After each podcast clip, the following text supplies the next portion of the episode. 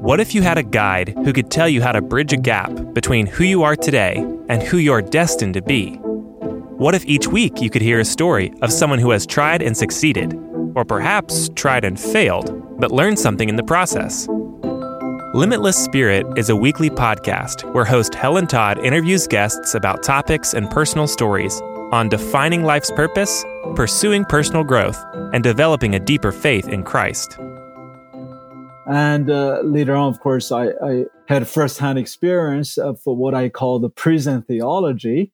Uh, that is, uh, millions of Chinese Christians had uh, experienced that uh, if you are a true follower of Christ, you want to be faithful, imprisonment, uh, detention, torture are the norms in China. But the thing they fear most is the manifestation, is the evangelism, is preaching uh, and practicing your faith in your workplace. Uh, that is totally forbidden. I think now in the West, we are unfortunately eye witnessing this uh, trend by this uh, radical political liberalism uh, to change the definition uh, almost closer to the Chinese communist version of definition.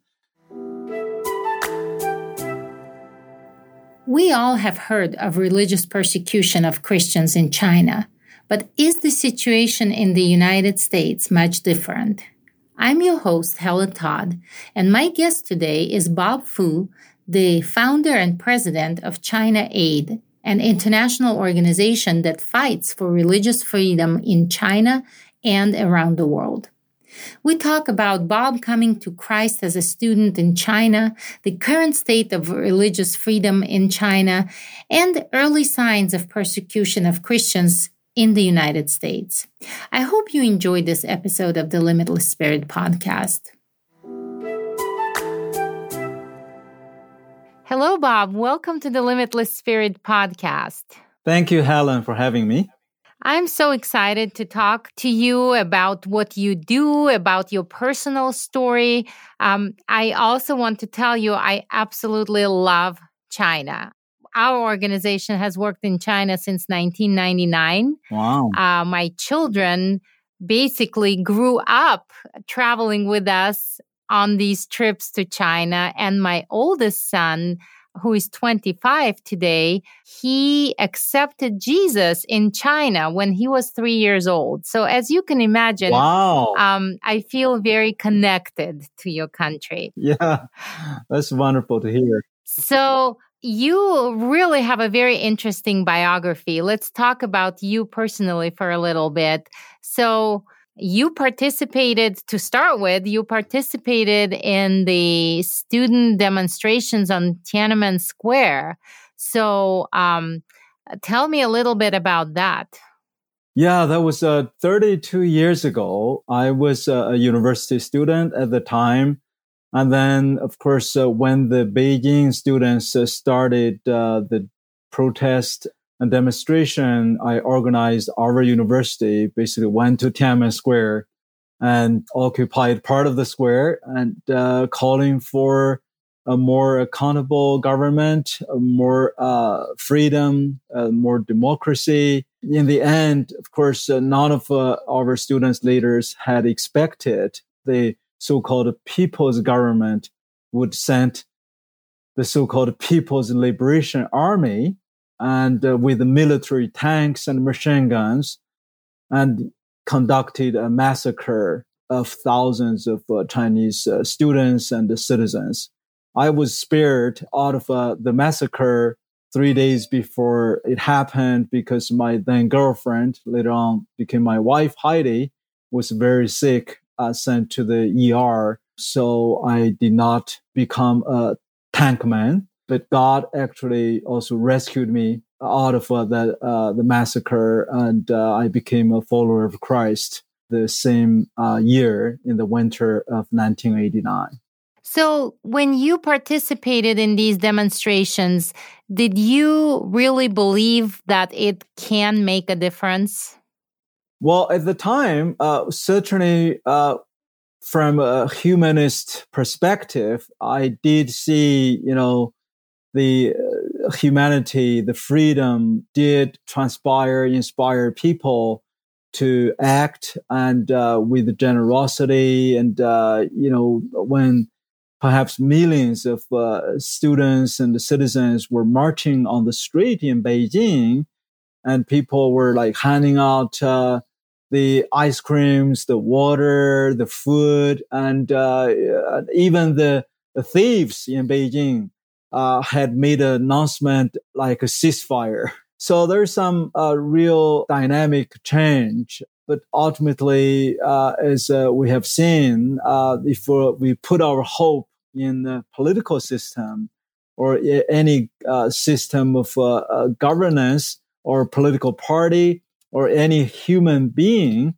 we are doomed to be disappointed. And just like what had happened when the Communist Party had been talking all this uh, great ideal, this utopia uh, idea of equality, of uh, class struggle, of uh, all uh, this, uh, even they talk about their own version of democracy and freedom, then the massacre was kind of instigated and uh, instead of uh, helping its own people, hundreds of thousands of lives uh, were killed under the Chinese communist system. We all know uh, in the past 70 uh, plus years, uh, over 80 to 100 million lives were cost because of the simply political campaigns one after another. So, the same year you became a Christian, and I read in your biography that what inspired you was reading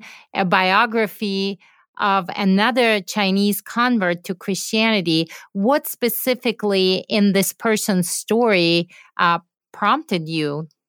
Yeah, that was uh, the pastor Xi Shengmo. That story, I mean, the biography was was smuggled in to China by our American English teachers who were uh, Christian missionaries.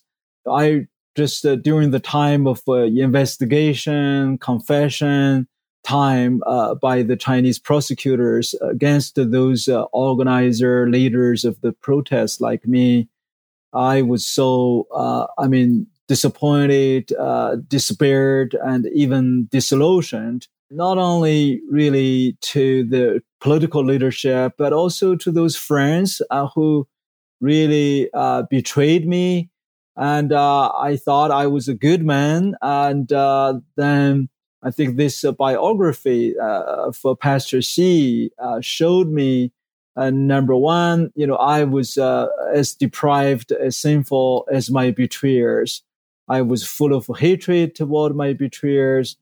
And uh, uh, number two, uh, there's no nothing or no other human being can really uh, change uh, the heart of a human being. If uh, only the appearance, only some behavior, you know, kind of morality change through some kind of communist party propaganda is only temporary and only create more hypocrisy and we need a heart change. But uh, when I read the testimony of Pastor Xi, it says uh, if anyone is in Christ, he is a new creation. The old has gone, the new has come. So we need a new creation. I mean, who can create a new creation without the creator himself? And uh, who can really uh, redeem a sinner in such a depravity unless uh, the Redeemer, uh, Jesus Christ himself, through his salvation by faith alone in him. So that's how I came to really the total conviction by the Holy Spirit that uh, I need to come to him and to surrender myself and to accept uh, him as my savior and Lord. Uh, so that's how from uh, my own soul to a soul of China, I think Jesus Christ is the only answer. So that's how, yeah, my faith journey started. So then you sort of um, channeled your passion for change and transformation into sharing the gospel in your country, which again got you in trouble with the government. That's right. Uh, so after I became a Christian, I mean, uh, a follower of Christ, I felt, well, you know, in this world, there's nothing more uh, joyful uh, than sharing this good news of, uh, you know, really eternal life. So I just, uh, you know, without much theological education, became a, a volunteer full-time evangelist. And uh, little did I know that uh, the Chinese Communist Party had some this uh, very strict uh, religious policy of uh, really forbidding uh, the free evangelism, and they basically, in their eyes, this is subversive to their political power because you're preaching the gospel, lord of your life, higher than themselves, than the Communist Party, than Chairman Mao, than all the Chinese Communist Party's authorities. And that uh, itself is a danger to, in their eyes, uh, to their national security, to their political dictatorship. I still remember even uh, during the time I was still uh, a student, um, the uh, public security officers, the university party secretary came to grab me again and uh, seriously warning me that uh, the university students are regarded as the children and successors of the Chinese Communist Party. And uh, you can't share this, uh, they call it superstitious Christian faith. And uh, later on, of course, I, I had firsthand experience of what I call the prison theology, uh, that is uh, millions of Chinese Christians had uh, experienced. That uh, if you are a true follower of Christ, you want to be faithful.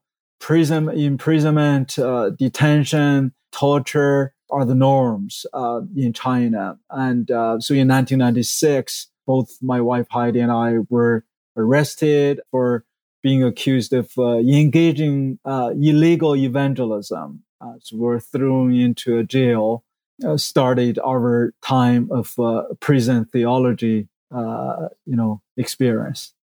So eventually, you had to leave China, and uh, you immigrated to the United States. And uh, since then, you have become a passionate advocate for religious freedom for the Chinese Christians, but also really religious freedom as an issue in general. One thing uh, I want to ask you. So I mentioned in the beginning that we as a ministry, as a missions organization have been involved Chi- in China since 1999 until probably about three years ago very actively and uh, made yearly and sometimes several times a year trips to China. And it seemed like this period of from 1999 until probably 2015 or maybe a little prior to that, there was relatively a freedom. There was sort of a renaissance of Christian faith. You know, it it seemed, especially in some areas and some provinces more than others. You know, there seemed more freedom for people to follow Christ, become Christians. Uh, we even had meetings with uh, many different government officials, and they gave us the impression that we do not interfere with people's religious beliefs as long as their religious beliefs do not speak against the government and the authority. And so some of them said, we can see that in Christianity, you know, it's not really encouraging people to stand against the authority. So then there was a sharp change in the policy. And, uh, and of course, it seems like right now the situation reverted back to very strict times and and and strict policies. So, what do you think was the change? Yeah, um, you're right, Helen, to point out there's some dramatic change um, between the prior President uh, Xi, or we call it basically Chairman Mao Jr., President Xi's time, the current president uh, and chairman of the uh, Chinese Communist Party, is uh, before 2015 or, or so. Basically, um, yes, um, I mean, uh, during President Jiang Zemin and Hu Jintao's time, that's when you were visiting China. Uh, I wouldn't characterize this, uh, you know, kind of a total freedom. At least it's, uh, as you said, there some tolerance.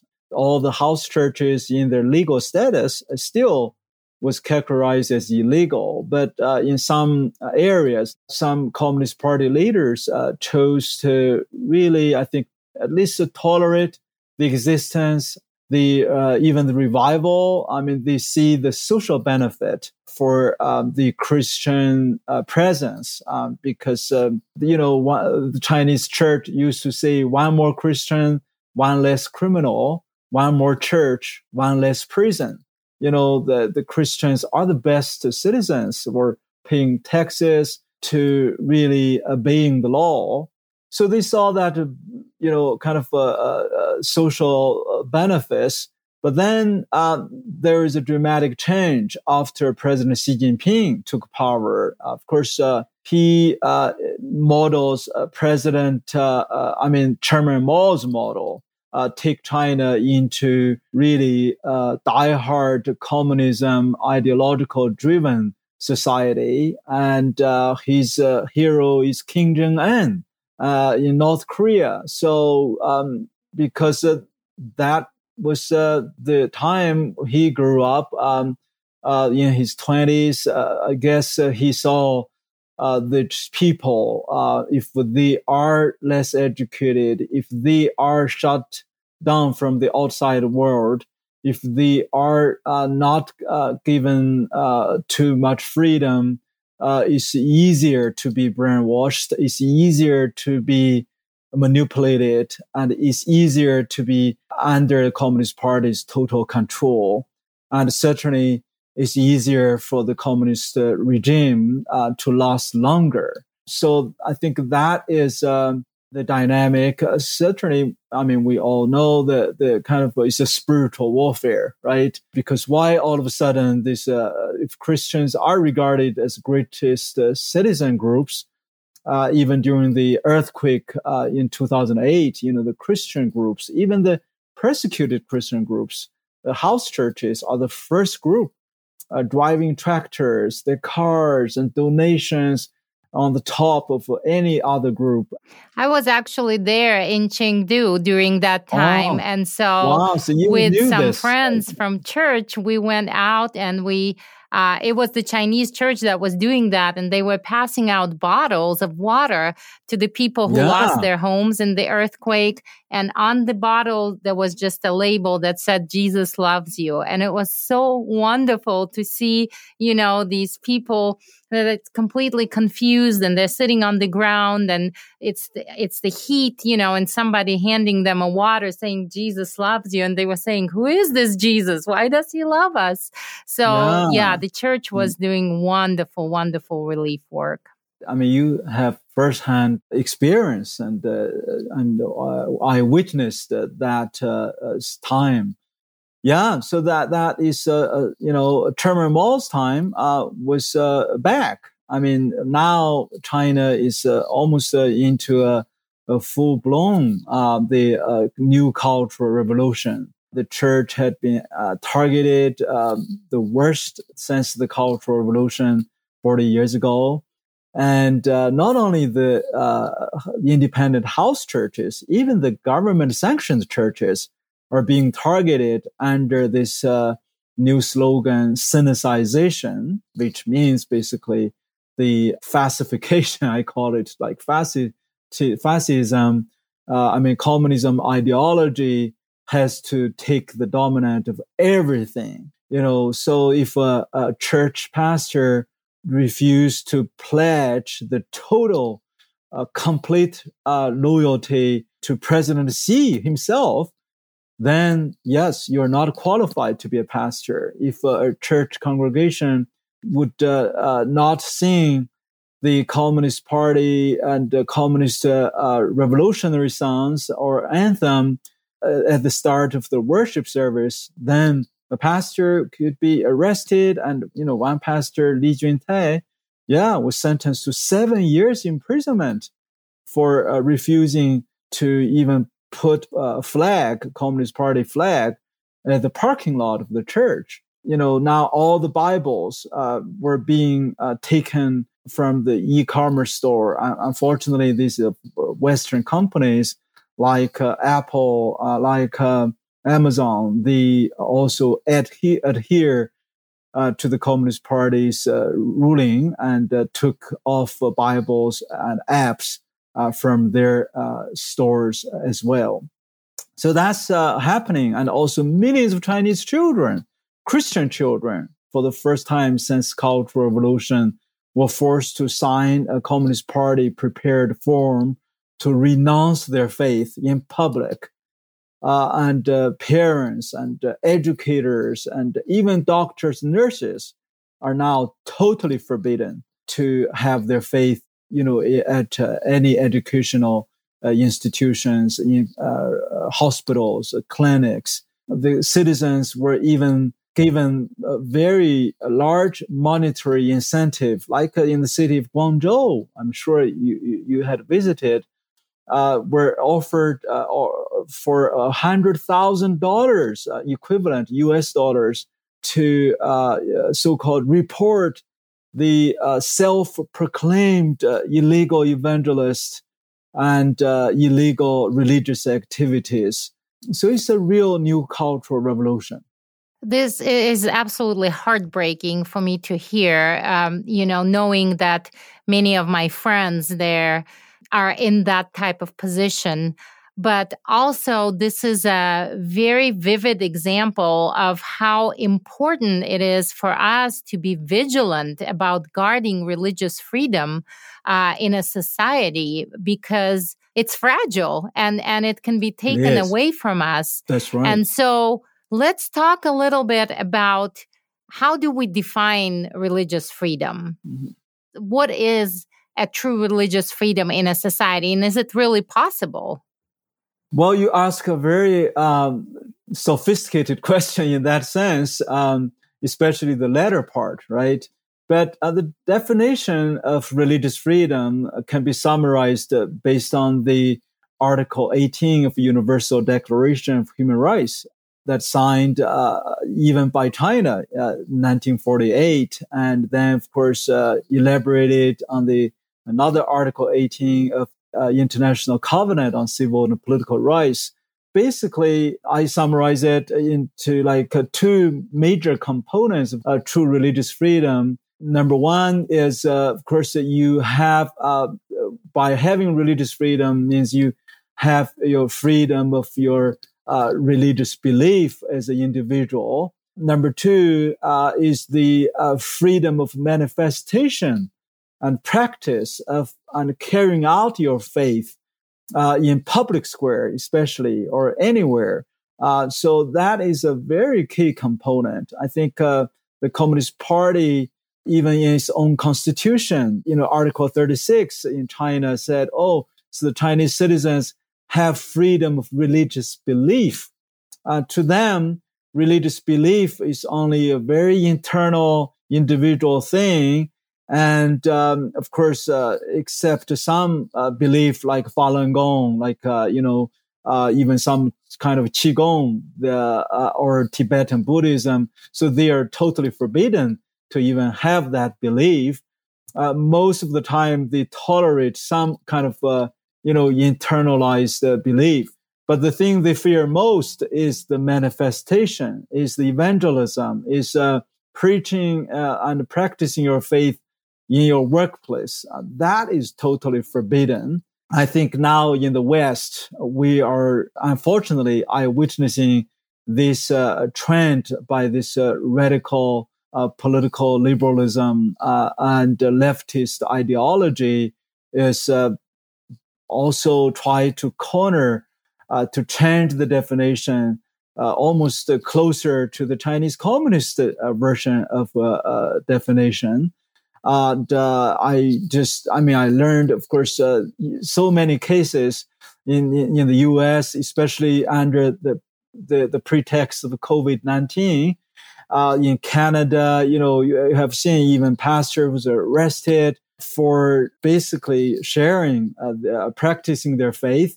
And you have an American Christian lady whose case was adopted by First Liberty Institute, and uh, she was issued a kind of a gag order preventing her, the judge ordered her not going to the park that she basically just peacefully sharing the gospel. And uh, so these things now are coming to our shore. Uh, and uh, of course, I mean, where is the uh, First Amendment, right? In this country, uh, we are guaranteed with the religious freedom. Yeah, I think that is being intruded. I'm so thankful that you pointed this out because this is where I exactly I was heading with that question. You know, it seems like uh, America is, you know, the the example to the world of a democracy and a free society. I mean, that's the country that the world looks up to. But if you think about it, especially in the recent years, there is anything but religious freedom in America. And I think this last year's pandemic really brought that to light. You know how how limited our rights are, and uh, and it seems like um, particularly there is a limited freedom for Christian faith, whereas right. other mm-hmm. faiths mm-hmm. are being elevated above Christianity. So we want to protect the freedom of people of other faiths yes. at the expense of um, Christianity. And so that's why I asked the second part of the question is it really possible to have a truly free society? Because one person practicing their faith inevitably offends the the feelings or sentiments of a person practicing another faith. Well yes i mean uh, or no in the sense uh, you know in the ideal uh, uh kind of a world um, you would think uh, the uh, harmonious society would have the all faiths not only their belief but also their practice being protected. But under the fallen world, uh, we especially the antichrist spirit is being manifested. I mean, during the COVID, uh, the governors, the little emperor mayors would issue these orders that, uh, you know, they can open uh, casinos, uh, the uh, strip clubs, and uh, the Walmart. The, I mean, they are called the essentials but the church has become the like a more vulnerable. It seems uh, COVID nineteen only hurt church, only like uh, affected churches and uh, forbidden to worship and uh, and even how to worship. I mean, some regulations even regulate that you can't, you're not allowed to sing. You can't open your mouth, and uh, you you can't even worship in your parking lot. So I mean, these are really, I think, a challenging time and challenging questions uh, I guess uh, uh, use Peter said is you know under these circumstances we should resist. we should resist with the gospel of Christ and of course with a gentle spirit uh, in truth and love uh, and uh, the devil will flee i, I think the chinese church can offer that part of the lessons um, you know what could we lose i mean even losing uh, his physical freedom, and the government can deal ours, but they cannot deal the gospel and the truth of the uh, gospel, and the truth will set us free. I think uh, maybe it's time for uh, the Western or the Christians in the free world uh, to wake up uh, that you know, uh, our faith uh, in the end is uh, should not be expected as the like all warm fuzzy uh, uh, mainstream welcoming by everybody's faith. Um, and we are walking in a narrow road. And as christ taught us that yes in this world we'll have animosity we'll have hatred we'll have discrimination we'll have bias we even have persecution and uh, as Paul said, um, anybody who wants to live a godly life in Christ Jesus shall be persecuted. There's no just uh, not only Americans, uh, not only Chinese, uh, Iranians, Venezuelans, North Koreans, Americans uh, too, unless we don't want to live a godly life in Christ Jesus. Thank you so much for pointing this out. And so my final question is in practical terms, what is the best way for a Christian to protect his or her religious freedom? Yeah, there are several ways, uh, and I, I, I think uh, number one is uh, really be uh, kind of prepared. You know, always being informed of what's going on. Certainly, you need to be prepared in the biblical truth uh, and uh, knowing. I mean, like the teachings at the by Paul and Peter in their letters. they wrote these letters. Most of the you know, many of them from the prison. Uh, you know, their context is from prison under persecution. And uh, so be prepared. Uh, the persecution is not a choice, uh, it's a norm. And uh, be prepared that uh, rejoice in the middle of the persecution, not being discouraged because God's faithfulness will be more uh, manifested uh, under this uh, uh, difficult persecution time, actually. Number two is uh, really to resist. I think resist, certainly, you know, I'm not advocating for armed resist, but I think it's a spiritual warfare. It's every strife is caused by this, you know, the, the, the devil who is behind this. Uh, they want to silence our Christians. They want to uh, make you feel uh, you are isolated. Uh, you are a majority. I'm a minority. You are not going to be welcomed in, on social media. Uh, the big techs will uh, censor you. So these are the things that um, you know you should be prepared to with the solidarity uh, of the persecuted. I think uh, that uh, goes to another uh, lesson uh, and uh, practically to really learn something from those persecuted brothers and sisters in the restricted nations, such as China, such as Iran, already walk the walk in the middle of the persecution. And it's one church, one body, so not only we uh, support them, walk with them, but also uh, learn from them. Yeah, go to uh, like uh, organizations like uh, you know Voice Matters, like you guys, like uh, ChinaAid.org. I mean, you can learn. I mean, just hearing the stories of those persecuted and hearing their joy in the middle of the persecution, hearing their prayer, their cries, when they are uh, facing the persecution um, and the, the spirit of forgiveness, even pray for the persecuted, I mean, for the persecutors. Uh, I think uh, these are things uh, that uh, can um, deeply encourage our faith uh, to move forward in our daily lives. Thank you so much, Bob, uh, for these words. I'm very thankful that we have in our society people like you uh, who defend religious freedom, call attention to uh, religious persecution. I know that many of the listeners will be interested in learning more about you. So I'm thankful that you mentioned your website, and we will post a link to it in our show notes. But it's ChinaAid.org correct? Mm-hmm. Yes, that's correct, Helen. Also, uh, I know that uh, people will be very interested in reading your story in your book, God's Double Agent. And so I'm sure it's available on Amazon or on your website. Yep, it's Amazon uh, everywhere. Yeah. Mm-hmm. So we'll we'll post a link to that because I think it's a fascinating story. Also, you know, we like you said, we have to be prepared, and so I think that reading your story is very encouraging and inspiring.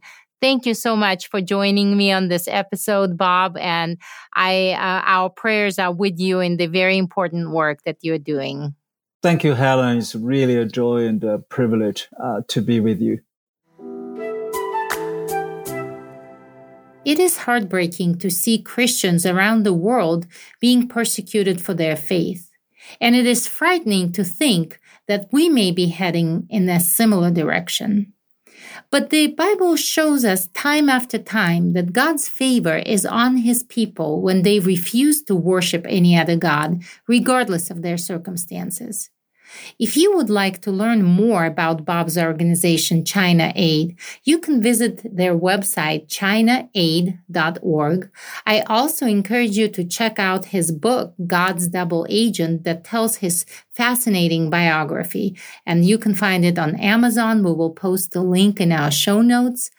To learn more about World Missions Alliance and how you can get involved in changing the world and supporting the persecuted church, visit our website, rfwma.org, for more information.